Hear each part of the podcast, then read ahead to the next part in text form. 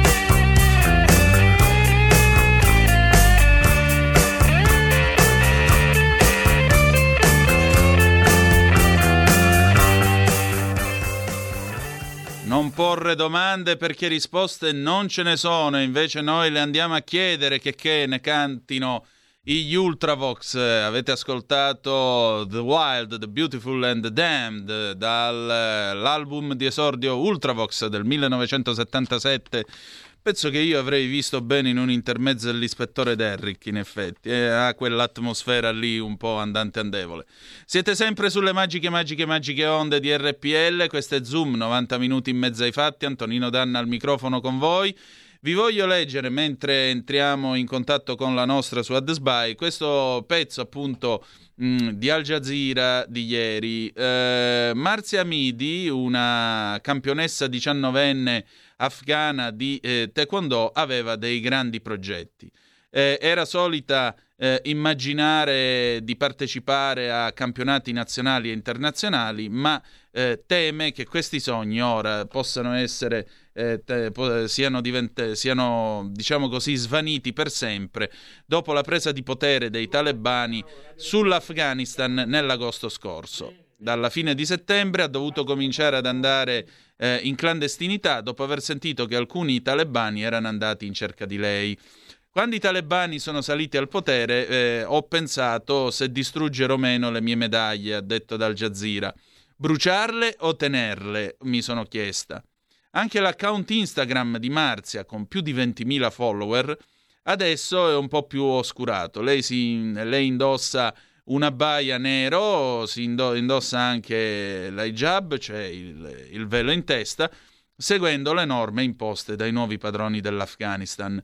Non è sola nelle sue paure, molte donne temono il ritorno dell'invisibilità forzata eh, sotto la quale sono vissute per cinque lunghi anni, tra il 96 e il 2001, quando eh, i talebani hanno preso il potere per l'ultima volta in Afghanistan Mm, prima appunto di quest'estate. Quando i talebani sono arrivati al potere hanno promesso di rispettare le donne e permettere loro di partecipare alla vita pubblica secondo la legge islamica, ma le scuole superiori restano chiuse alle ragazze, molte donne stanno trovando il ritorno al lavoro molto difficile, a eccezione di alcune professioni come ad esempio nel settore della salute. Su AdSby, buongiorno, bentornata a Zoom.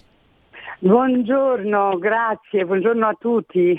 Grazie a te del tuo tempo. Vi ricordo che Suad, oltre a essere una collega giornalista e parlamentare, è poi responsabile per questo partito in tema di immigrazione. Allora, Suad, eh, io stavo leggendo questo pezzo appunto di Al Jazeera eh, che racconta i terrori delle donne afghane eh, sotto i talebani, sostanzialmente il ritorno eh, a due compiti. Primo, eh, eh, uteri per dare figli alla nazione, secondo tenere pulita la casa. Sostanzialmente questo è il ruolo della donna in Afghanistan sotto questi signori, si fa per dire.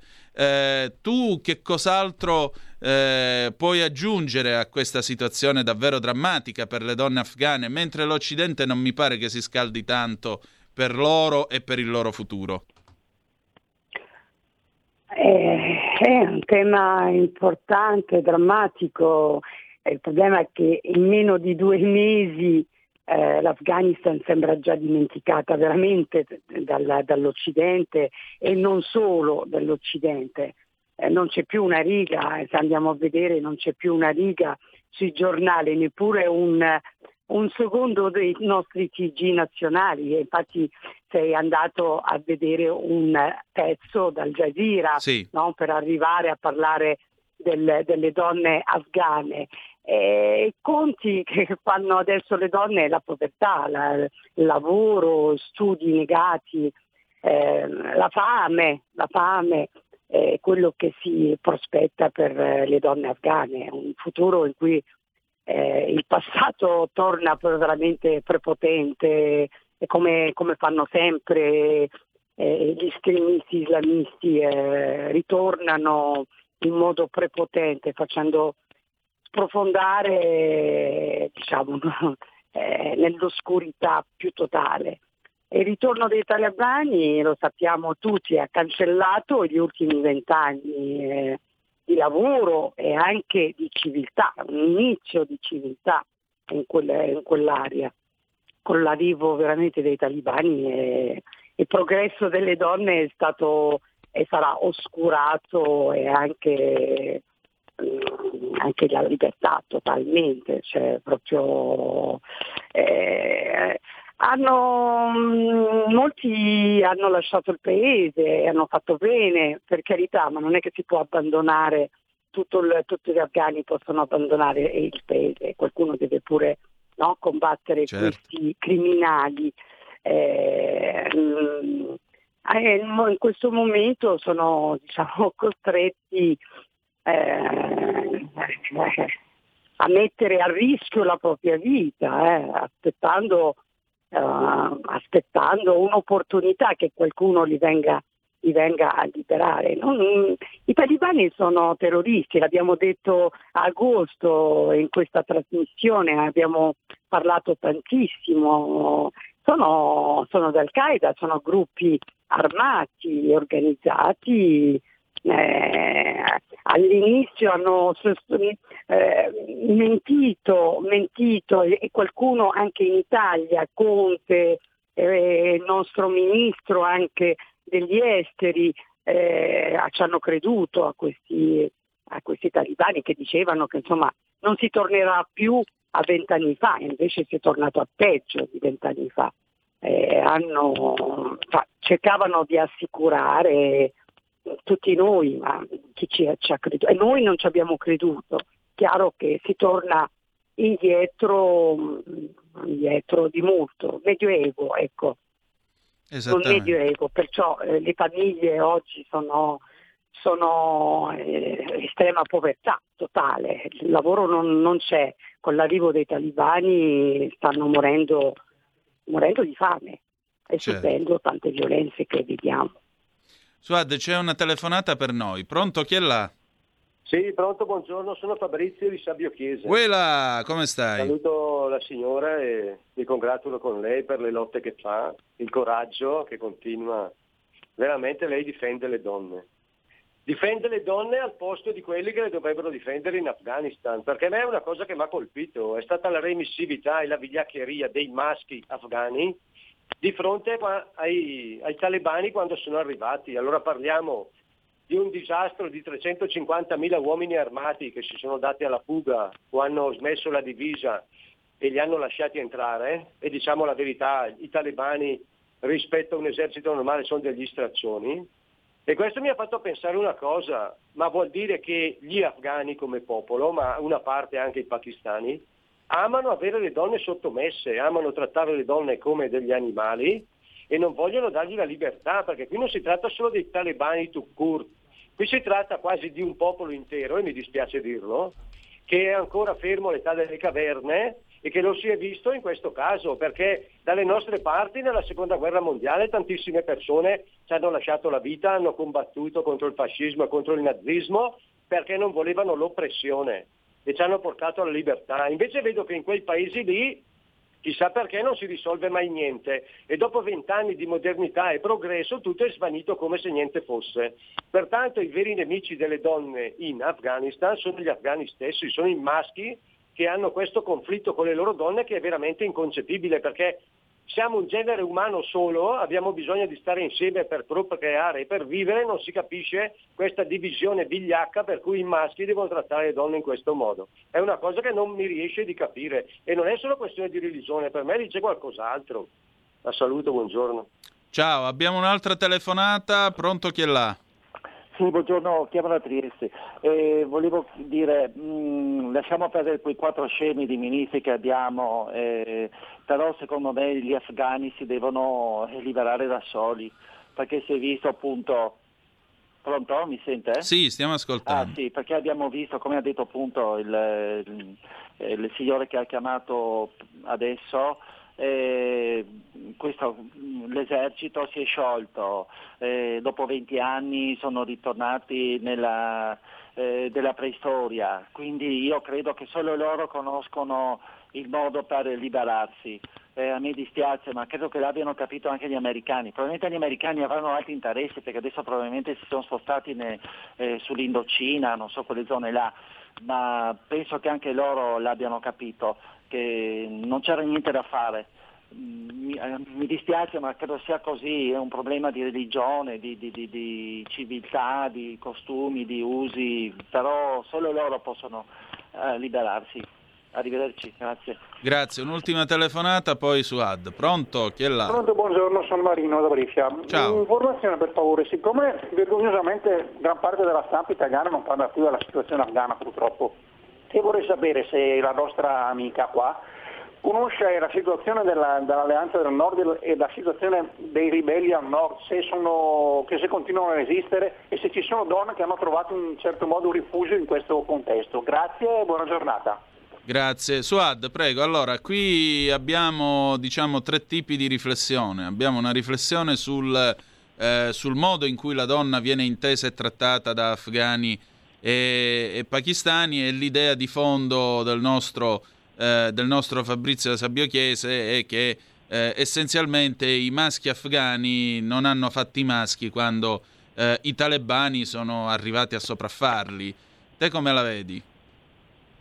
Ma come la vedo? I talibani, l'abbiamo detto più di una volta, eh, talibani sono talibani, sono figlio Qaeda, sono ex eh, adesso si vogliono ripulire, ma sono dei terroristi, non dimentichiamo quello che hanno fatto vent'anni fa, insomma non solo in Afghanistan ma in tutto il mondo.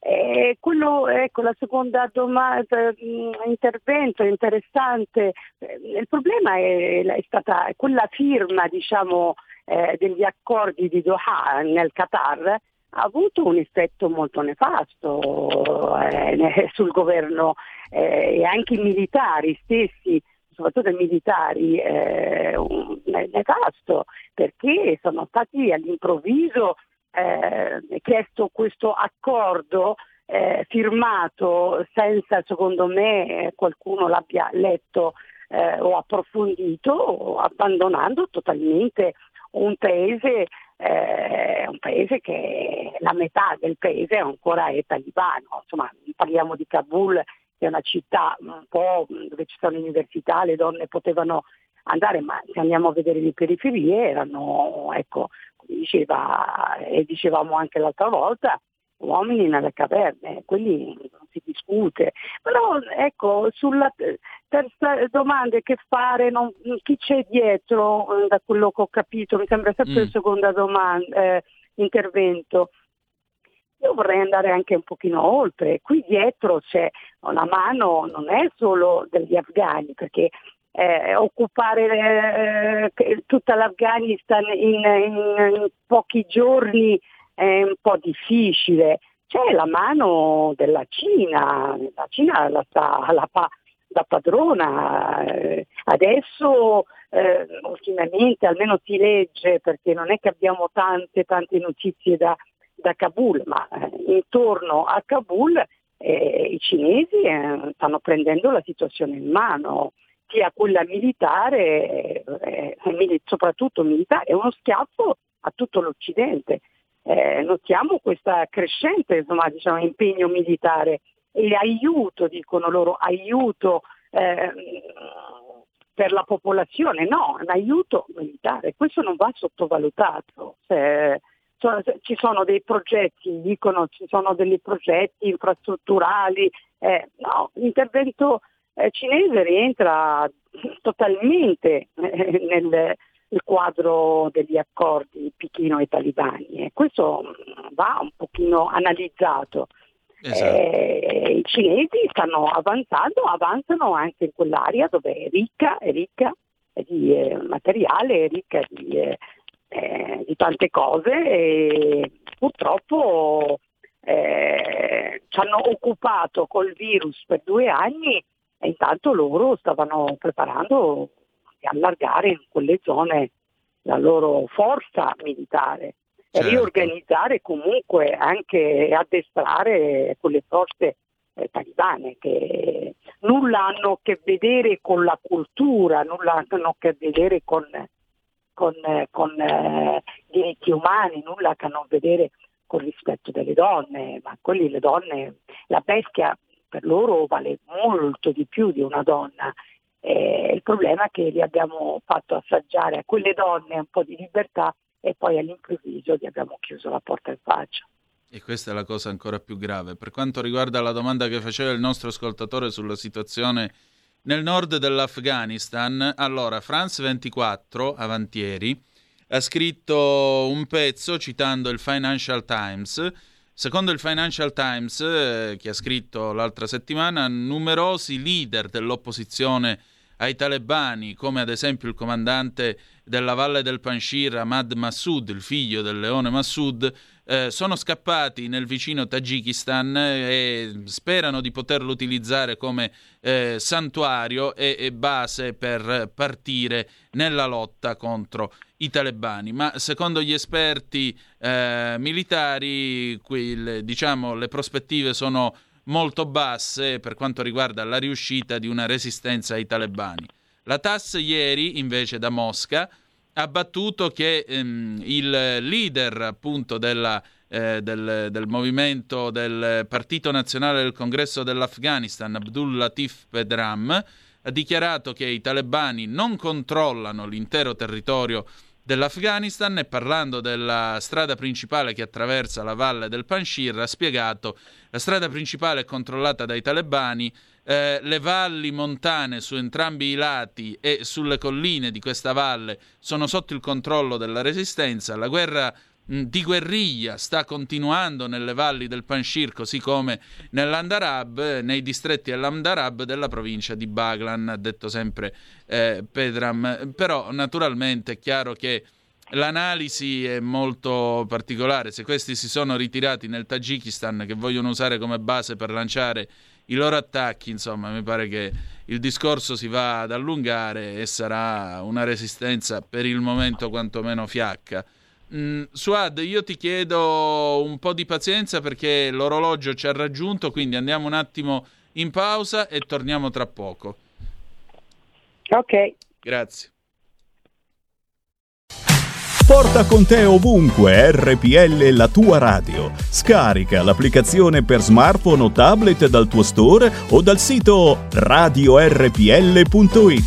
Cosa aspetti?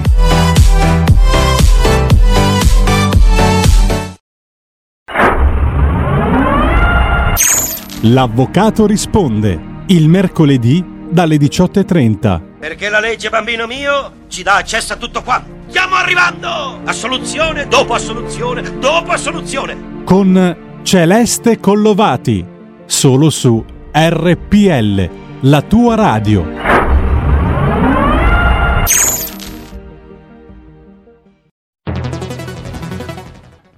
Il futuro appartiene a chi fa squadra le radio italiane si uniscono per giocare la partita da protagoniste. Nasce l'app Radio Player Italia. 140 stazioni in una sola rete. Scegli la tua preferita e ascolta il suono perfetto del digitale. Gratis, senza registrazione, senza interruzioni, compatibile con tutti i device. Le notizie, la compagnia, la musica scelta da chi la ama, la conosce e la vive. Scarica Radio Player Italia. Il futuro batte con la radio nel cuore. Anche RPL è disponibile su Radio Player Italia.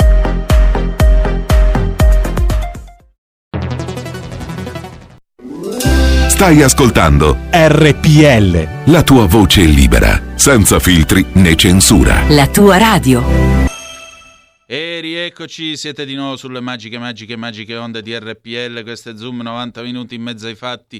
Nell'edizione del giovedì, Antonino Danna, ma soprattutto gradita ospite Suad Sbai al microfono con noi. Suad, eh, quanto, che cosa possiamo fare noi? Perché purtroppo oggi dobbiamo essere un po' brevi. Eh, che cosa possiamo fare noi per le donne afghane? Soprattutto che rischio abbiamo? qui in Italia di assistere a un'afganizzazione della donna, perché mi pare che ultimamente qualche, eh, qualche velo di troppo si stia cominciando a vedere o sbaglio?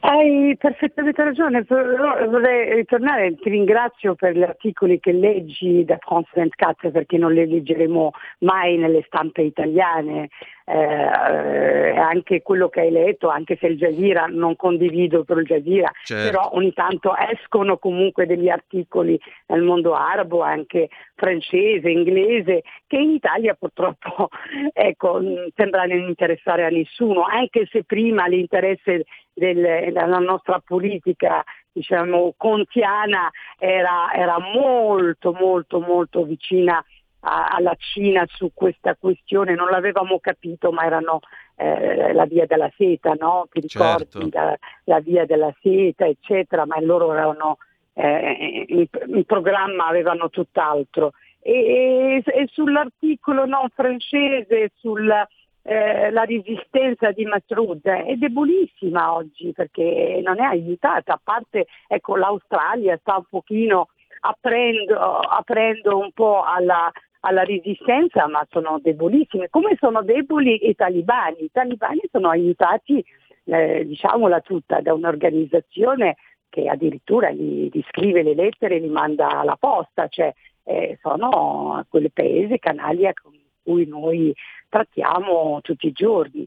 Cosa possiamo fare per le donne? Guardi, io vorrei ritornare proprio in Italia. In Italia i talibani ce ne sono eh, a Bezzef, come si dice, sì. ce ne sono, eh, comandano, or- si organizzano, si organizzano in molte moschee fai da te purtroppo, eh, con un odio eh, uno si infiltra ogni tanto, po- si può ancora infiltrarsi e devo dire con un odio eh, su tutti, sull'Occidente, sulla donna, come dici te, l'aumento del velo, sì, ha voglia, non solo l'aumento del velo, l'aumento della violenza sulle donne.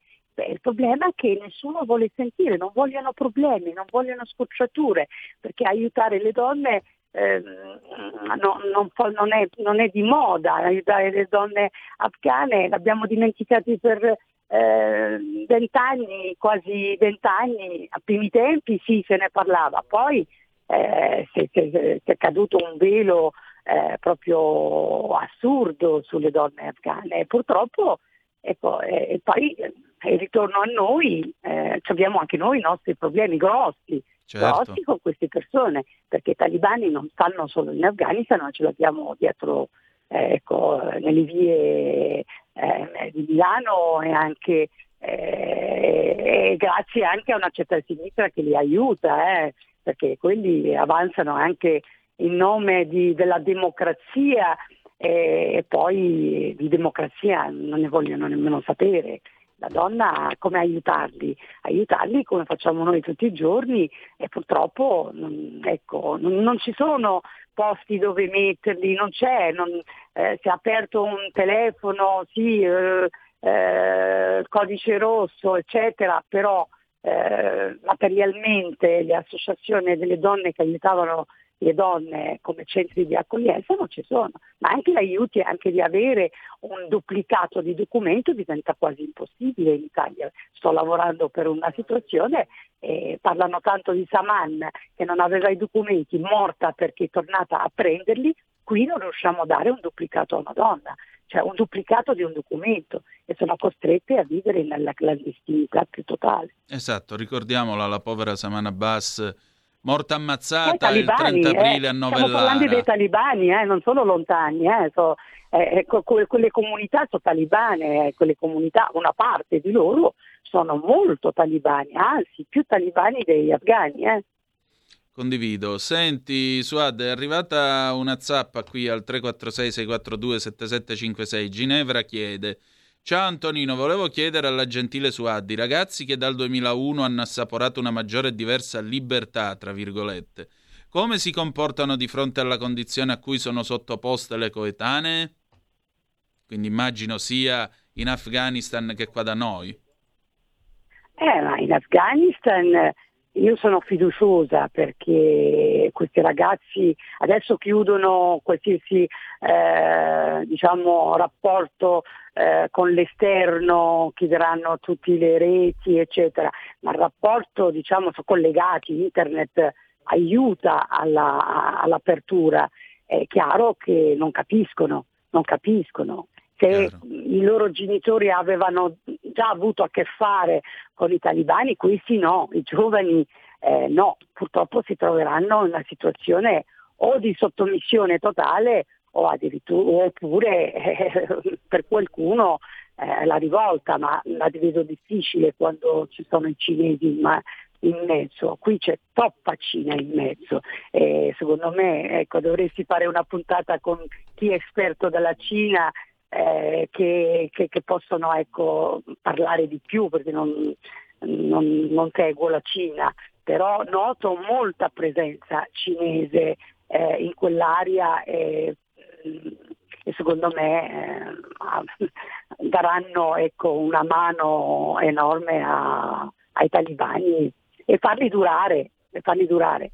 E anche qui i nostri, se non, ecco, se non si parlerà o non si pretenderà una vera integrazione, vera, senza se, senza ma, eh, sulle nostre comunità eh, in Italia, il rischio è dietro le porte. Certamente, come si può costruire un'integrazione? Questa è l'ultima domanda con cui ci lasciamo, ringraziandoti del tuo tempo e della tua disponibilità. a Poi ovviamente t- ti chiedo di tornare prossimamente così approfondiamo il discorso. Come si costruisce questa integrazione? E con le regole, non Mm. c'è, non c'è altro, con le regole. E qui arrivi, deve parlare la lingua, deve eh, rispettare le regole, eh, non si può lasciare una persona che in Italia con eh, i piedi in Italia e il cervello in Afghanistan o un'altra parte, in Pakistan o altro. E qui bisogna mettere delle regole. Regole sono facilissime, sono tre punti, ne abbiamo parlato anche nel partito, sono i tre punti. E sono rispetto dei diritti umani, la lingua italiana e rispetto della Costituzione. Io non voglio sentire gente che si sveglia la mattina e dire eh, facciamo una fatua in Italia. Sì. Questa gente deve essere proprio ecco, denunciata alla procura eh, perché sono dei eversivi, perché non, non è accettabile. E le regole, le regole. Qui mm, c'è una legge del 75 dove le donne non possono, non devono andare mascherate, perché di maschera si parla, perché di religione non c'è nulla, non c'è nulla, mascherate. E non si maschera qui perché c'è il rischio di terrorismo. E se non ci sono le regole e bambine che devono andare a scuola perché il 30% se non di più non vanno più a scuola perché li stanno radicalizzando dentro casa. E questo è un problema gravissimo perché ritroveremo eh, tra qualche anno donne già talibanizzate, al femminile talibanizzate. E lì sarà ancora più dura. Cioè, io mh, regole, non- senza avere paura, perché avere? Se uno va in un paese rispetta le regole, deve rispettare le regole, qualsiasi paese arabo o non. Perché arrivano in Italia e fanno quello che vogliono, eh, spacciano, minacciano, uccidono, fanno tutto quello che vogliono, secondo me perché non ci sono regole, sanno che entrano in carcere dopo 18 mesi, sono libere anche per un omicidio, eh, perché l'attenuante culturale, l'attenuante religioso vengono lì buttati come se fossero eh, per rispetto della sacralità della vita, non c'è nulla, c'è proprio nulla. Esattamente, qui c'è da ripensare tutta, tutto un mondo di No, è- integrazione. È, facile, è mettere regole, che chi arriva qui o chi sta qui prima di dare un permesso di soggiorno deve seguire alcune regole, quello della lingua, che la moglie deve anche lei imparare la lingua e i bambini devono andare a scuola. Se io ma- non mando o, o te, non, scusa se ti do del tu, eh, ma No, ce lo diamo tutti i giorni. So- eh, sono sono non 15 mandi- anni che ci conosciamo, figurati. Appunto, però per rispetto No, io- non, è, eh, non è accettabile che abbiamo delle donne che sono arrivate vent'anni fa in Italia e non sanno prendere un autobus di tre cifre. È inaccettabile. Quelle donne sono rinchiuse, sono, eh, sono eh, de- de- depresse, sono, eh, non partecipano alla vita sociale, economica di questo paese, non partecipano a niente. E allora perché? Perché non pretendere un'integrazione? Perché la sinistra conviene non pretendere nessuna eh, integrazione, lasciare l'immigrato eh, ignorante, tra virgolette, ma l'immigrato non è ignorato, è ignorante, soprattutto chi è- arriva nel nostro paese con un progetto di radicalizzazione, quelli hanno un progetto politico, quelli vanno avanti, ti dicono sì, ma vanno avanti.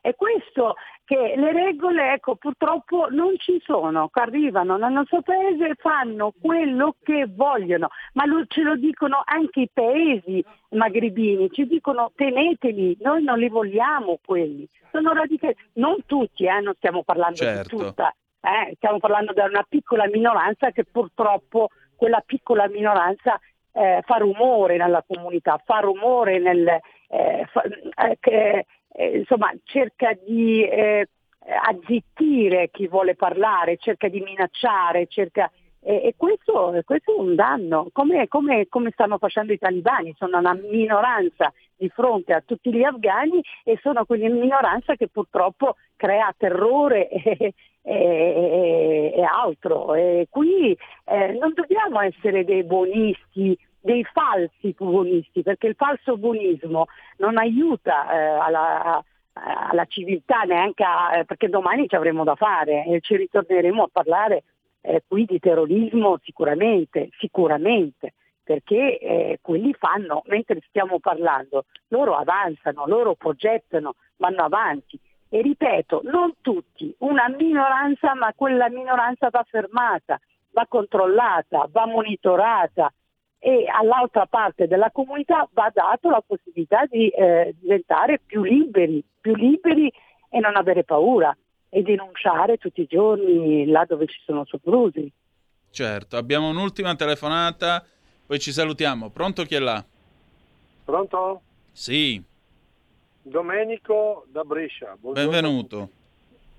Allora, è molto interessante l'intervento. Io sono appena entrato in auto e quindi ho capito un po' il tema. È molto interessante l'intervento che ho appena ascoltato. La cosa che a me lascia veramente eh, stupito è che ehm, ehm siamo un popolo in Europa, un popolo di, di stolti, perché tutti che parlano ma non abbiamo capito veramente con chi abbiamo a che fare. E l'unica persona che ha le competenze, l'autorevolezza e, e le conoscenze veramente per parlare che è Magdi Cristiano Allam che è sparito, sparito dalla, da, da, da, da, tutte le, le, le, tv e quant'altro e sarebbe interessante voi RPL che lo intervistaste.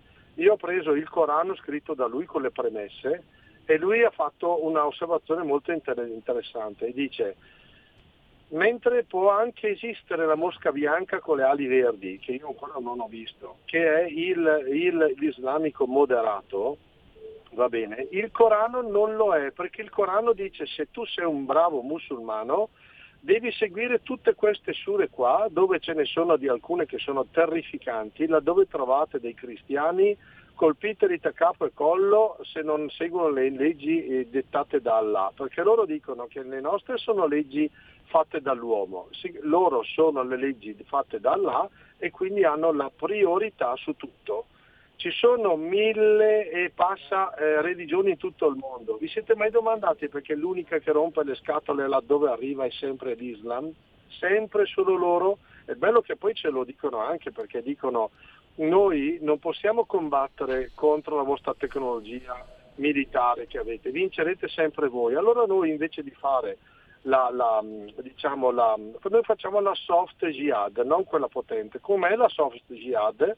Conquisteremo il mondo con il ventre delle nostre donne, perché voi fate 1,2 figli per famiglia contro i nostri 5,6 o quant'ha. Ce lo dicono, caspita.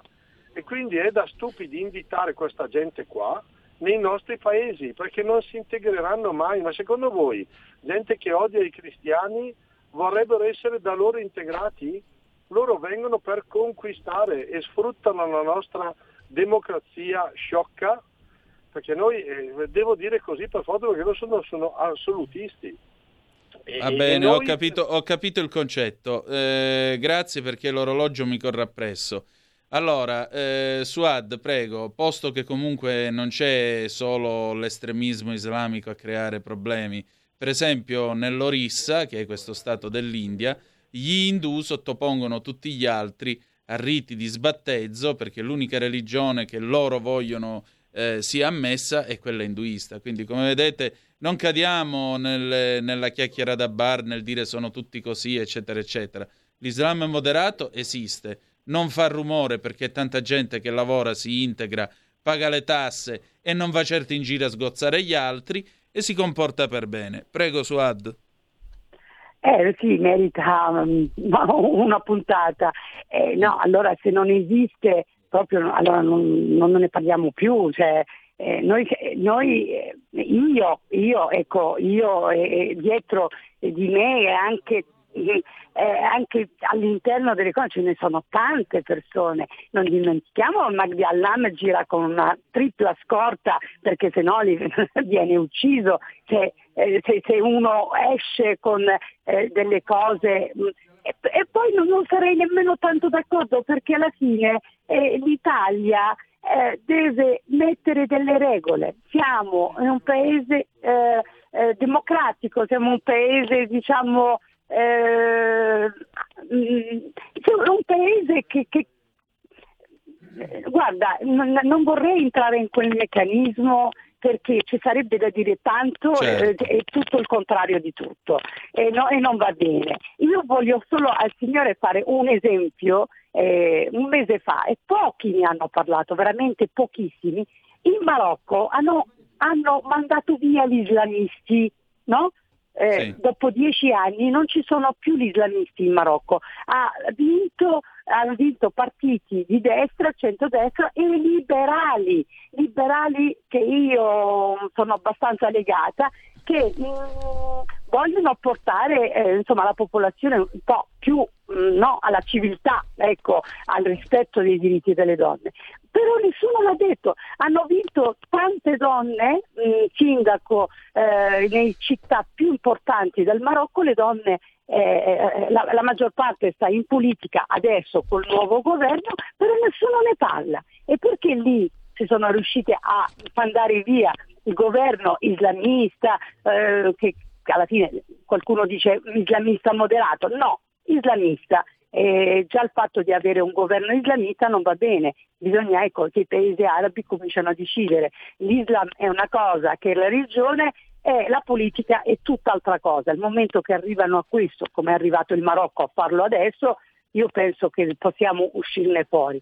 Ma parlare di tutto, miliardi di persone, e io allora che sto facendo qui, sto parlando, non è che sono una svedese eh, eh appunto, o che cosa, io sono comunque di origine marocchina e di cultura arabo-musulmana, eh, laica, liberale, però ci sono riuscita, l'Italia ci è riuscita su di me, perché quando sono arrivata io c'erano le regole, poi all'improvviso sono arrivati personaggi sempre, eh, dico, sinistra, che hanno aperto a tutto, a tutti, quell'SFR eh, tremendo che, che, non aiuta ecco, all'integrazione. Però ecco, non, non, sarei ecco, d'accordo sul fatto che tutti sono così. No, io conosco tante, tante persone, sono anche più di me, però hanno paura di parlare perché non hanno una scorta. Insomma. Eh. Esatto, grazie Suad del tuo tempo. Grazie a voi. Grazie a te.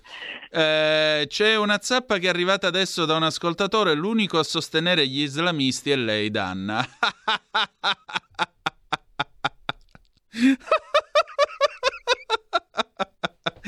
Questa le batte tutte, veramente. Mi hanno detto radicale, servo del vaccino, inchinato al siero e quella, ma questa che io sostenga gli islamisti è e la ora, cazzata dell'anno. Ora anche talebano. Sì, sì, anche talebano. Infatti vedi che barba lunga che ho. Io poi non porto la cravatta, i talebani non portano la cravatta e vuoi fare?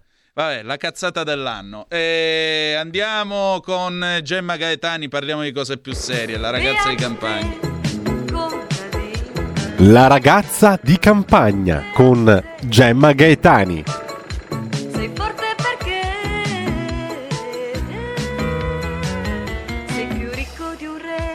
Gemma, buongiorno, ben trovata. Grazie come sempre, come ogni giovedì, per la tua presenza e grazie per il tuo spazio salute e benessere sulla verità che vi invito a leggere ogni lunedì. Entriamo subito in tema, giustamente. Un bel tacer non fu mai scritto.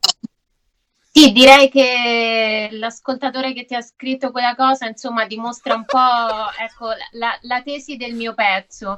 Prego. Ehm, che è dedicata, guarda Antonino, io rifletto molto su questa cosa, cioè io credo che a volte le persone siano schiave di un fraintendimento che poi Eh. esprimono. Quindi io, diciamo, non amo, ho notato che anche tanti personaggi pubblici, ma perfino i politici, si mettono a rispondere a male parole o comunque con toni molto, molto aggressivi eh, a chi eh, non capisce quello che che sta dicendo sostanzialmente, cioè afferma qualcosa che non è vero e che di solito deriva da un'incomprensione, non dalla cattiveria, quindi non c'è bisogno secondo me di, eh, di fare come fanno, ma veramente tanti VIP, ormai siamo abituati proprio, soprattutto su Twitter, sembra una specie di, di palestra di pugilato di, di periferia ormai proprio, no? sembra il Fight Club. Però eh, secondo me eh, ehm, siamo purtroppo, noi stiamo vivendo un effetto che non, non si potrebbe, non si poteva evitare, che si può evitare soltanto se ci mettiamo d'impegno. Se per esempio l'ascoltatore avesse scritto Antonino mi dà questa impressione, Antonino può sembrare così, sarebbe stato diverso.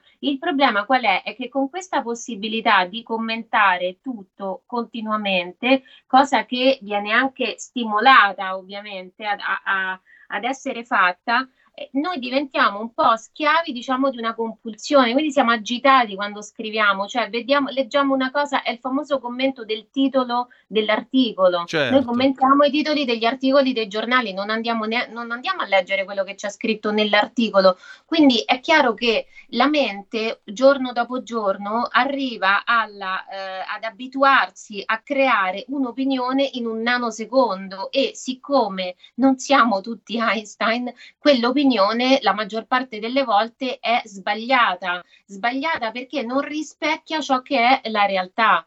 Quindi m- mi ha colpito che succede, vedi, proprio è, un- è continuamente succedono, succedono queste cose, solo che prima avevamo solo, come dire, la realtà vera e propria. Certo. Allora succedeva meno spesso. Adesso la realtà virtuale, con i suoi incroci, poi moltiplica queste possibilità e quindi quel fraintendimento tra le persone che eh, vivevamo solo occasionalmente, prima adesso lo viviamo veramente H24, proprio perché siamo connessi H24 e soprattutto non è che siamo connessi e basta, siamo connessi e siamo sempre col volume su on, cioè sempre pronti lì a dire la nostra. Guarda, è un imperativo che secondo me io eh, lo ricordo benissimo quando i giornali hanno aperto la loro versione digitale, no? E Sì. mi ricordo che avevano, uh, c'è, c'è stata questa eh, l'introduzione di una possibilità, cioè prima il lettore che cosa faceva? Al massimo scriveva la lettera di casa, si doveva mettere a casa, scrivere una lettera, doveva arrivare al giornale, al giornale dovevano decidere di pubblicarla e così via. Quando il giornale diventa virtuale, ruba una cosa ai blog, perché io mi ricordo bene, insomma, ho assistito co- con, un certo interesse, diciamo, a, a tutto questo, e, e- e- che cosa ruba? La possibilità del commento. Quindi il giornale arriva su internet e dice ai suoi lettori di la tua, di la tua, di la tua. Questo perché? Perché garantì così le persone stavano lì, avevano un motivo in più per Certo. stare lì, non solo leggere, ma anche dire la propria. Ecco, dopo circa vent'anni possiamo dire che gli effetti si sono visti, perché ormai quello che succede, ha la stessa informazione molto spesso sono solo persone che dicono la propria, ma che non fanno veramente informazione. Quindi questo trasformare il fruitore dell'informazione in, in un emittente di voce che secondo lui sarebbe informazione, ma poi in realtà non lo è, a mio avviso è stato deleterio. Io penso quindi che dovremmo rendercene conto e ogni tanto eh, controllarci un pochino, riscopri- parlare di meno, eh, parlare con più cognizione di causa o addirittura riscoprire il valore del silenzio, perché siamo a un livello di inquinamento sonoro. Io ho fatto il paragone tra l'inquinamento acustico, quello in senso stretto, cioè il rumore che si sente nelle grandi città, che oltretutto non, fa- non è molto d'aiuto, diciamo, alla, eh, alla salute, eh, e il- l'inquinamento eh, che troviamo eh, su internet, sui social network, che inquina, è tutta una massa di opinioni che inquinano, che coprono col proprio rumore la vera informazione, il ragionamento eh, intorno al fatto vero e proprio. Molto spesso per capire che cosa è successo tu ci metti una, una, grossa quantità di tempo. Guarda, sono cose che vanno osservate molto bene. Anche la questione, per esempio, degli hashtag, i trending topics. Che cosa succede? Dice io entro nei social network per vedere che cosa è successo. La prima cosa che faccio è andare a vedere i trending topics, ma lì mi ritrovo poi, a parte che è direzionata la mia attenzione, no? perché magari un telegiornale, un radiogiornale o un giornale hanno una selezione un po' diversa dei fatti. Non mi potrebbero mai mettere, eh, che ne so, dedicare tre pagine a Chiara Ferragni, all'opinione eh di Chiara Ferragni. Sul social network invece questo può succedere. Ma se voglio capire comunque, ma che cosa ha fatto esattamente Chiara Ferragni, mi devo leggere tipo 2000 tweet e poi alla fine ho capito. Allora, siccome eh, c'è un'indagine che, i cui risultati mi hanno colpito molto, secondo la quale eh, la, le persone intervistate hanno detto di andare su internet a cercare informazioni, ecco direi che è proprio il posto più sbagliato dove cercarle, nel senso che o si sa che c'è il caos, che si cerca l'ago nel pagliaio e bisogna cercare veramente bene, non ci si deve fermare alla prima opinione, ma bisogna avere uno spirito critico che però non, e anche analitico che purtroppo non tutti possiedono. Oppure, eh, insomma, cioè, è una chimera perché internet ormai eh, fa quasi tutto tranne che informare, cioè ci vende cose, ci ruba tempo, ci ruba attenzione, ci ruba i dati, ci spia. Ci, eh, ci spia, ci direziona l'opinione, no? E, e, la famosa informazione invece continua ad essere garantita da quei eh, mezzi di comunicazione che erano stati gli unici fino all'avvento di internet, perché ripeto, il giornale, il contenuto del giornale, della radio, della televisione sono sempre sottoposti a un controllo che non esiste, che non esiste su internet e sui social network. E quindi è importante, secondo me, riscoprire eh, primo che c'è anche la possibilità di assistere a un fatto e non dire niente. Punto. Cioè, io sostituirei il di la tua col non dire la tua. Appunto. O una cosa tipo stavolta non dire la tua. Un po' come quando uno, io ho fatto questo paragone anche tra eh, l'all you can eat e, e questo, questa modalità di relazione che ho chiamato all you can express, cioè è come se io posso mangiare tantissimo, ma siccome capisco che non mi fa tanto bene, allora rinuncio e riscopro un po' il gusto di alzarmi da tavola non dico con la pancia vuota, ma insomma non con, con, la pancia che mi esplode. Ed è la stessa cosa, altrimenti, cioè, se bisogna iniziare, secondo me, a rifiutarsi di partecipare a questa orgia comunicativo-espressiva che, ripeto, non aiuta l'informazione e neanche la conoscenza, perché non è che dobbiamo essere tutti informati, ma se anche io voglio sapere qualcosa di, che non riguarda, diciamo, la cronaca, la cronaca politica, però cerco in internet, si trovano molto spesso delle fandonie macroscopiche.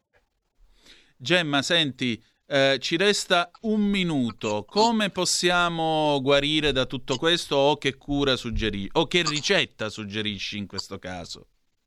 Allora, io ho suggerito anche delle ricette vere e proprie. Uno, perché c'è un silenzio che, allora, sui social network secondo me ogni tanto dovrebbe cadere un po' di silenzio, ma non ci cade. Ci sono invece ricette sulle quali fatti anche, ma soprattutto ricette su cui è caduto un silenzio ingiusto e secondo me si devono andare a recuperare.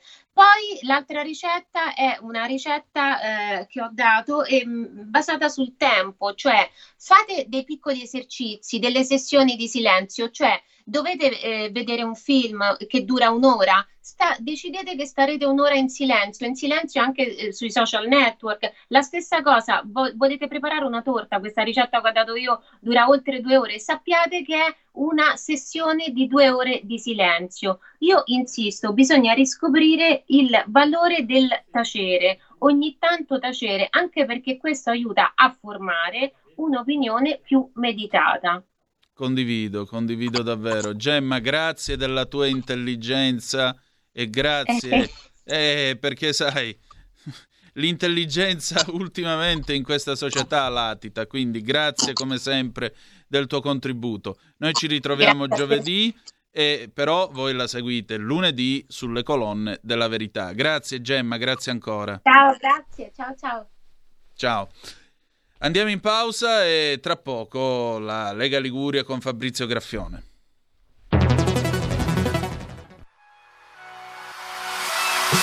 Chi sbaglia paga. Ci metto la firma. Referendum giustizia. 1. Riforma del CSM. Stop allo strapotere delle correnti. 2. Responsabilità diretta dei magistrati. Più tutele per i cittadini. Chi sbaglia paga. 3. Equa valutazione dei magistrati. I magistrati non possono essere controllati solo da altri magistrati. 4. Separazione delle carriere dei magistrati. Stop alle porte girevoli per ruoli e funzioni. 5. Limiti agli abusi della custodia cautelare. Per una giustizia giusta e un equo processo per tutti. 6. Abolizione decreto Severino. Più tutele per sindaci e amministratori. Firma anche tu ai gazebo della Lega nelle piazze e in tutti i municipi d'Italia. Trovi tutte le informazioni sul sito legaonline.it. Chi sbaglia paga. Ci metto la firma. Referendum giustizia.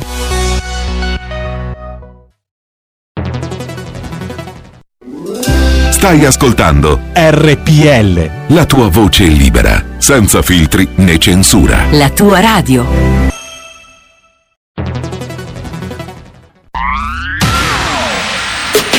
La radio si modifica, semplifica, da plus la musica purifica. Dove vuoi, dove vuoi, con chi vuoi, rilassati e vai. La digital radio non ti molla mai. Mi abbandono in questo viaggio, digitalizzo la frequenza con il suono che è uno spasso. Se penso a prima non ci credo, yo. Da plus è la svolta, qui lo dico e qui lo spiego. Digital Radio, il suono perfetto. Dub Plus. Anche RPL, la tua radio, è in Digital Radio. Stai ascoltando RPL. la tua voce libera, senza filtri né censura. La tua radio. E rieccoci, siete di nuovo sulle magiche, magiche, magiche onde di RPL. Antonino Danna al microfono. Noi chiudiamo qui questa puntata del giovedì di Zoom. Tra poco arriva direttamente dall'ombra della lanterna il nostro mitico Fabrizio Graffione con la Lega Liguria, al quale cedo con molto piacere la linea. Ci ritroviamo domani alle 10.35 trattabili sulle magiche, magiche, magiche onde di RPL. E ricordate che malgrado tutto, the best is yet to come, il meglio deve ancora venire. Vi ha parlato Antonino Danna, a te la linea Fabrizio, ciao! Avete ascoltato Zoom, 90 minuti in mezzo ai fatti.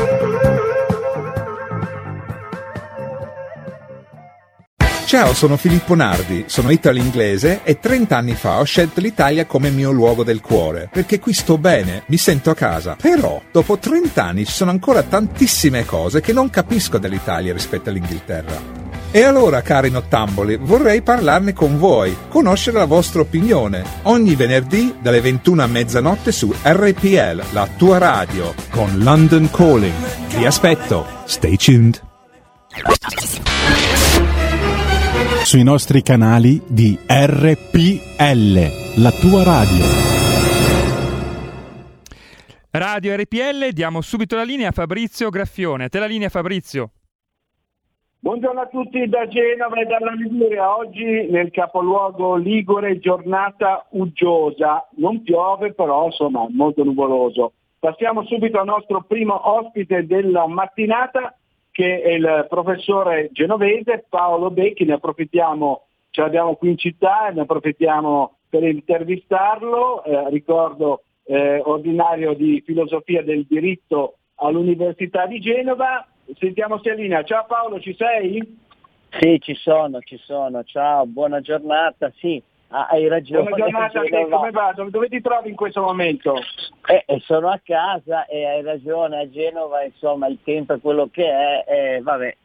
Adattiamoci. Dai, e eh, vabbè, dopo, dopo, dopo, il maltempo che c'è stato lunedì e in parte martedì, eh, diciamo adesso un po' la situazione si è normalizzata tra virgolette, anche se qua siamo sempre stato d'emergenza. Tra l'altro segnalo una notizia velocissima di cronaca, stamattina c'è stato uno smottamento in Vallestura eh, e c'è una strada chiusa, eh, continua quindi l'onda lunga dei danni per il maltempo che negli ultimi, gio- negli ultimi giorni ha flagellato la nostra regione. Ma passiamo subito al tema della mattinata con Paolo Becchi che sono naturalmente le elezioni. Il comune più importante qui a Genova, eh, scusate, qui in Liguria è, eh, ad andare a voto è stato quello di Savona dove si andrà al ballottaggio, ricordo, tra il candidato eh, del centro-sinistra Marco Russo e il candidato del centro-destra Angelo eh, Schirru. Per Russo mh, mh, diciamo, i voti sono stati eh, il 47,79%, mentre Schirru si è fermato al 37,31%. C'è un dato però, soltanto il 52% degli elettori, dei 26.035 eh, cittadini savanesi, è andato a votare. Sostanzialmente eh, anche in Liguria ha vinto l'astensionismo che ha premiato il centro-sinistra e la sfida elettorale di Savona non ha certamente infiammato le urne, Paolo direi.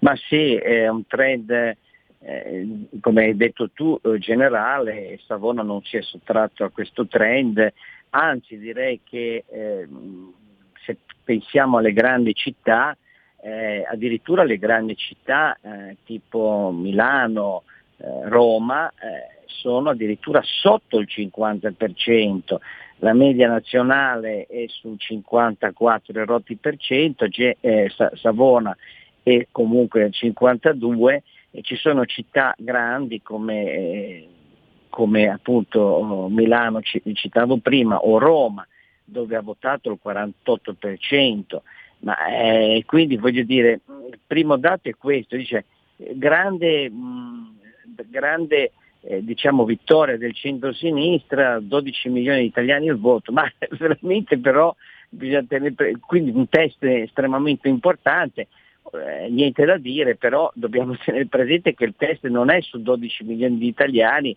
ma su 6 milioni di italiani, perché la metà non è andata a votare, semmai bisognerebbe che tutte le forze politiche si interrogassero su questa astensione che è molto grande. Poi vorrei segnalare una cosa che forse non è ancora stata sufficientemente mh, eh, eh, analizzata. Eh, anche nelle grandi città, dove in ogni caso il voto è stato così, mh, diciamo, addirittura inferiore al 50%, eh, dov'è che si è votato? Anche se si è votato poco. E questa è un'analisi che secondo me andrebbe fatta. Non so, eh, Roma al 48%, sì ma dove hanno votato? Eh, il 56% hanno votato, ai Parioli hanno votato. Se però tu vai a, a Torre Bella Monaca o a Torre Angela hanno votato il 40%. Eh, che cosa vuol dire ragazzi? Ma vuol dire una cosa molto semplice, che, che le periferie non hanno votato che addirittura nelle periferie sono andati intorno al 40%. Beh, io, secondo me questo è un dato che dovrebbe essere tenuto presente. Eh, nei grandi centri eh, il centro è andato a votare, il centro, eh, il centro chi c'è nel centro? Chi è che vive a Tora Monaca? o i quartieri eh. radical chic, no? Eh, ma appunto, ai Pairoli, chi è che ci vive e chi ci vuole vivere a, a, Tor eh, Bella Monaca. E io mi farei, se fossi lì il Menichetti, come si chiama Michetti, invece di polemizzare con la bocca di rosa, che eh, vabbè fa il suo lavoro, spoco, il suo lavoro, eh, bocca di rosa fa quel lavoro lì, e vabbè lo sappiamo tutti a Genova che lavoro è, è quello di bocca di rosa, lo sappiamo tutti, vabbè d'accordo, stop chiusa, però tu pensa a uscire dal comitato elettorale e, e, e muoviti in periferia se vuoi ottenere qualche risultato. Eh, ho capito, tu non sei un fascista, sei un cattolico, sei dell'azione cattolica, non so, ancora, non so anche se ancora esiste l'azione cattolica, però in ogni caso muoviti, alza il culo da, da questo comitato elettorale e, e, vai a girare nelle periferie dove non ha votato praticamente nessuno. Eh, se mi posso permettere un, un suggerimento, Savona non so, Savona c'è da dire che bisogna tenere presente una Savona, a, a Savona è nato il Movimento 5 Stelle in Liguria.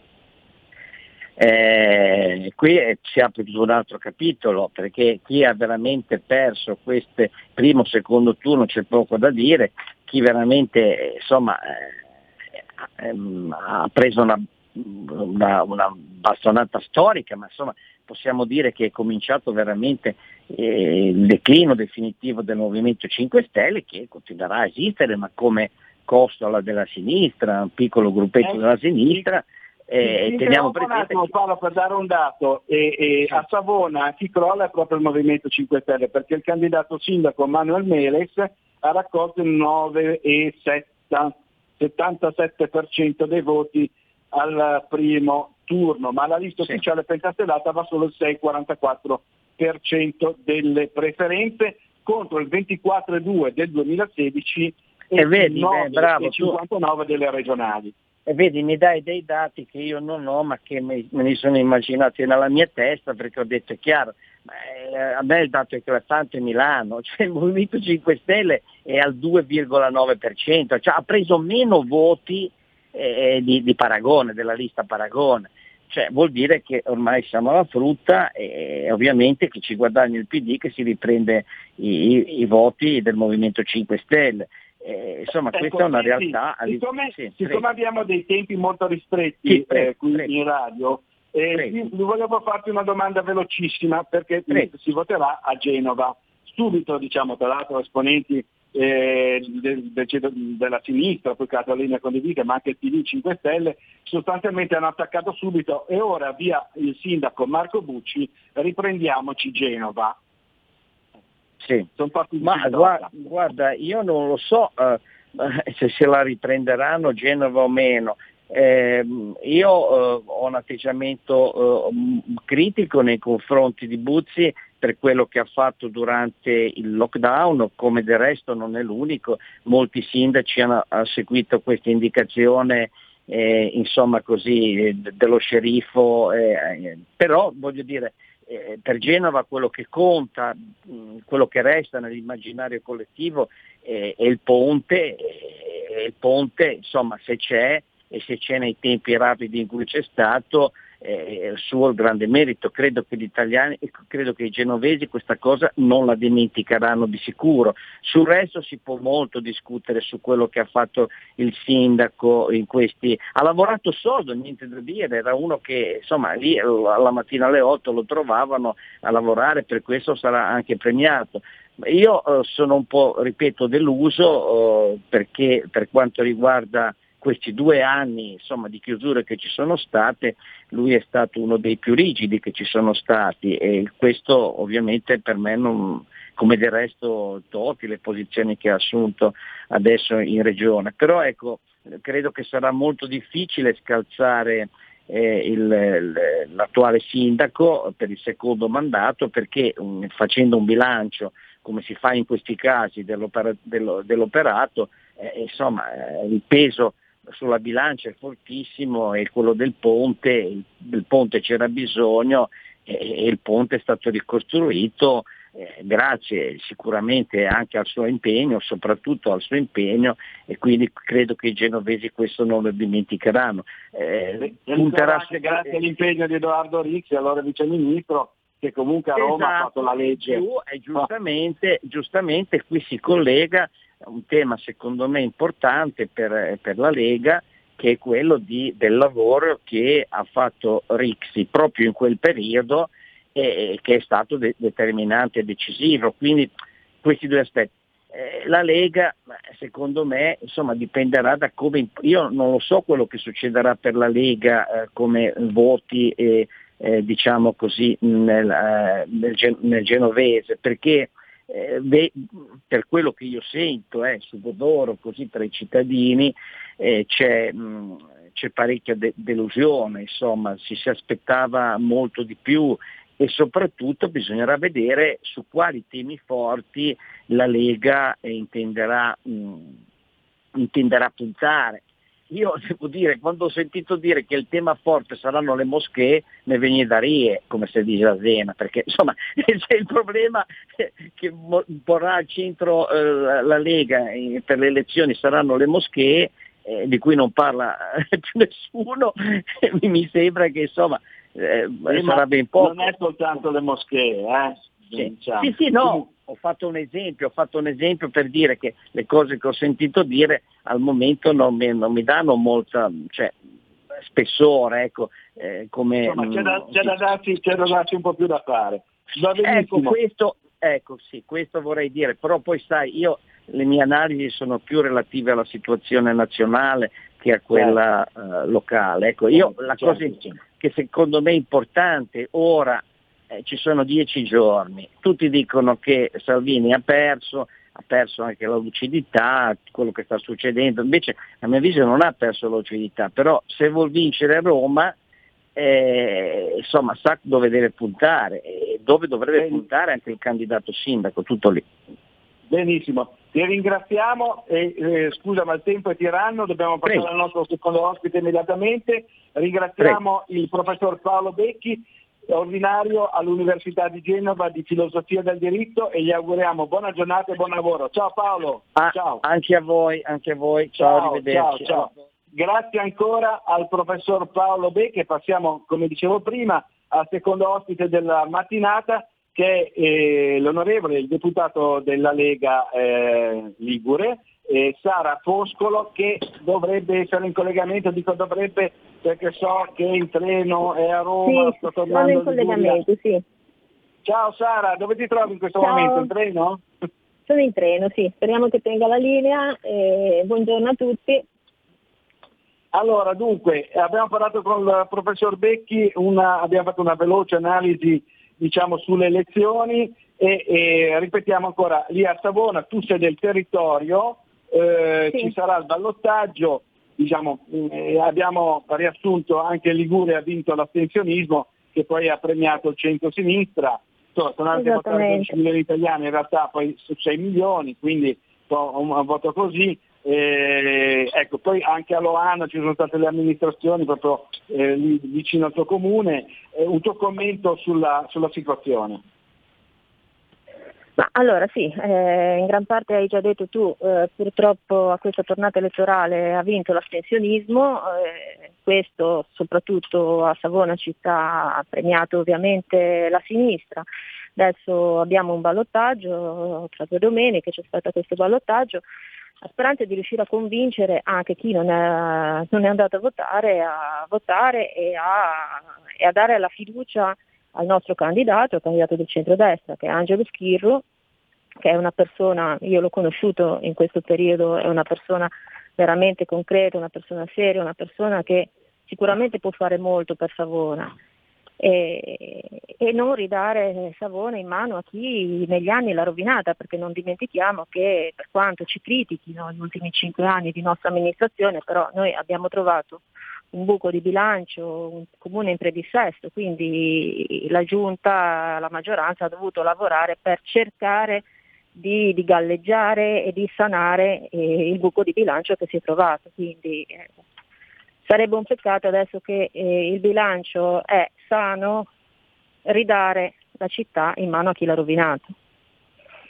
Ecco, eh, dicevamo con Vecchi anche un'altra cosa, cioè a Savona, ricordiamo, è nato il Movimento 5 Stelle, a differenza del 2016 eh, quando eh, diciamo, eh, il partito ehm, eh, il Movimento 5 Stelle diciamo, era il primo partito eh, con il 24,2%, eh, adesso è sceso al 9,77%, ma la lista ufficiale pentatellata va solo al 6,44% Sì. contro il 9,59% delle regionali, quindi un trend veramente in discesa. Sì, eh, beh, questo un po' penso a livello nazionale perché i consensi credo che li abbiano persi anche per la poca credibilità che hanno dimostrato. Adesso si tratta di vedere anche loro come si comporteranno, se si comporteranno in modo responsabile anche in questo ballottaggio. Già ieri il candidato sindaco del Movimento 5 Stelle ha dichiarato che non si schiereranno a fianco di chi ha rovinato Savona negli anni e quindi siano di buon senso anche loro.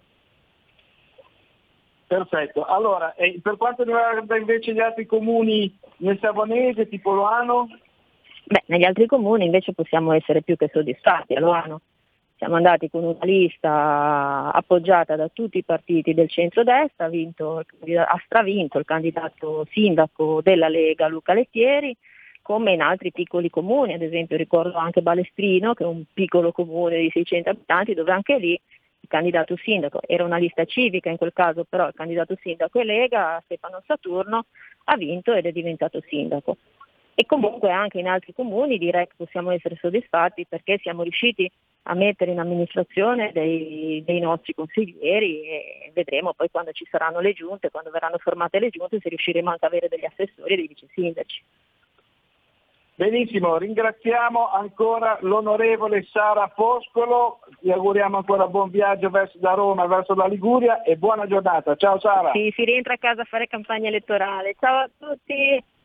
Buon lavoro e buona giornata, buon lavoro alla nostra, de, al nostro deputato Ligure Sara Foscolo e passiamo all'ultimo ospite della mattinata che è il eh, consigliere comunale di Genova, nonché vice capogruppo della Lega in uh, comune a Palazzo Tursi, Davide Rossi. Davide ci parlerà un attimino del caso ne, di cui avevamo già parlato la scorsa settimana molto brevemente con la Francesca Corso, perché c'è stata appunto una novità in Consiglio Comunale, ce lo dice subito Davide, sul caso dei migranti del centro per migranti che vogliono realizzare al Campasso nel quartiere di San Pierdarena, una zona, un quartiere di Genova, ricordo di eh, periferia tra virgolette, ma mo- è molto molto difficile, eh, si può definire così. Pronto Davide, ci sei? Eccomi, ci sono, assolutamente. Intanto buongiorno a tutti, buongiorno a te. Allora, tu hai fatto una dichiarazione, eh, la Lega in prima linea contro il centro migranti al Campasso. Assolutamente sì, noi abbiamo presentato anche una mozione che ho avuto anche la possibilità di discutere in Consiglio Comunale in quanto capisce capogruppo, e, mm, una mozione che sostanzialmente impegna il sindaco a farsi portavoce nei confronti de, del prefetto perché oggettivamente il Campasso non può, per mille ragioni che poi ti spiegherò, ospitare un, un centro per migranti, perché è un quartiere che ha, per colpa della mala gestione di Vincenzi Burlando, ma anche delle politiche eh, sbagliate fatte anche in precedenza, eh, subito un'immigrazione che ne ha trasfigurato totalmente l'assetto socio-economico e culturale del, di quel quartiere. Parliamo di un quartiere dove vi è, vi è stata un'immigrazione gestita che, che, lo ha totalmente ghettizzato e penalizzato, non vi è un'attività commerciale, ce n'erano una ventina, ne è rimasta una, quindi la cosa anche scioccante andandoci è proprio eh, l'immagine spettrale di quel quartiere. Quel quartiere necessita, e lo stiamo facendo come amministrazione, di progetti seri di riqualificazione urbana, tant'è vero che c'era l'ex mercato varicolo del Pollame, che è una struttura di decine di migliaia di metri quadrati in disuso da 30 anni e noi lo stiamo riattivando, sono in corsi i cantieri per, uh, per trasformarla in cittadella dello sport. Servono migliori collegamenti anche grazie ai lavori eh, del ponte si stanno attivando da un punto di vista urbano eh, però il quartiere in questo momento qua non si può permettere, visto che c'è tanta immigrazione anche regolare che necessita un aiuto, di un aiuto e vi è tanta, t- tante famiglie italiane che sono monoreddito proprio in quel tipo di quartiere lì e, e in totale difficoltà, credo che l'impegno di queste sedicenti cooperative e soprattutto di chi ha ruoli eh, gestionali, mi riferisco al prefetto, dovrebbero essere volti a portare maggiore sicurezza e maggiore tutela a quel quartiere, come l'amministrazione che noi stiamo gestendo a livello comunale ecco, se, Senti Davide, un minuto soltanto perché eh, diciamo stupito un po', da una parte ci sono dei consiglieri municipali anche del, del, del centro-sinistra, eh, appunto di, di San Pier del centro-ovest, eh, che hanno testimoniato la loro contrarietà a questo centro migranti, ma in eh, Consiglio Comunale a Palazzo Tursi a Genova invece quelli del centro-sinistra e anche il Movimento 5 Stelle si è un po' scagliato contro la mozione della Lega che è appunto contro ah, il centro migranti. Eh, sì, è stata una roba assolutamente diametralmente opposto. Ecco. Sì, è stata una roba assolutamente surreale perché ovviamente chi vive il quartiere, chi conosce il quartiere, questo a prescindere dal colore politico, sa perfettamente che il Campasso ha tutta una serie di difficoltà come prima citavo e che quindi non può permettersi di ospitare nessuno, neanche uno, perché oggettivamente il quartiere è saturo e anzi appunto servono politiche di riqualificazione e di supporto sociale su, in maniera surreale in Consiglio Comunale invece come una sorta di, di ritratto di Dorian Gray abbiamo assistito appunto al, al Partito Democratico, alla lista Crivello che cercavano appunto di, di buttarla eh, prima su ragionamenti eh, di inefficienza dell'inclusione eh, che il centrodestra, che il, il, governo munici- il, governo comunale sta facendo, che in realtà non spetta al governo comunale, alla gestione comunale farla, e eh, in maniera surreale anche il 5 Stelle eh, l'ha buttata in cacciara facendo, noi gli abbiamo assolutamente, soprattutto io, fatto notare che se il problema c'è di gestione è perché evidentemente sono stati montati decreti Salvini dei quali loro erano firmatari. Infatti poi alla fine, all'atto della fiera, toccati sul vivo, eh, alla votazione di questa mozione il PD ha, dal suo punto di vista ha votato contrario, il Movimento 5 Stelle si è astenuto. Anche questo spiega un pochettino eh, i problemi che ci sono all'interno di quel partito, perché oggettivamente non puoi eh, dire una cosa e poi farne un'altra un comportamento dal punto di vista politico che ha, ha stupito e vabbè, alcuni a me non ha stupito perché dicono una cosa e fanno un'altra. Vabbè dai, eh, chiudiamo qui le nostre polemiche e salutiamo il nostro consigliere comunale e vice capogruppo della Lega a Palazzo Tursi, Davide Rossi. Ciao Davide, buona giornata e buon Ciao, lavoro. grazie, vi ringrazio. Grazie mille. Grazie ancora a Davide Rossi, da Genova e dalla Liguria è tutto, linea Milano da Fabrizio Graffione.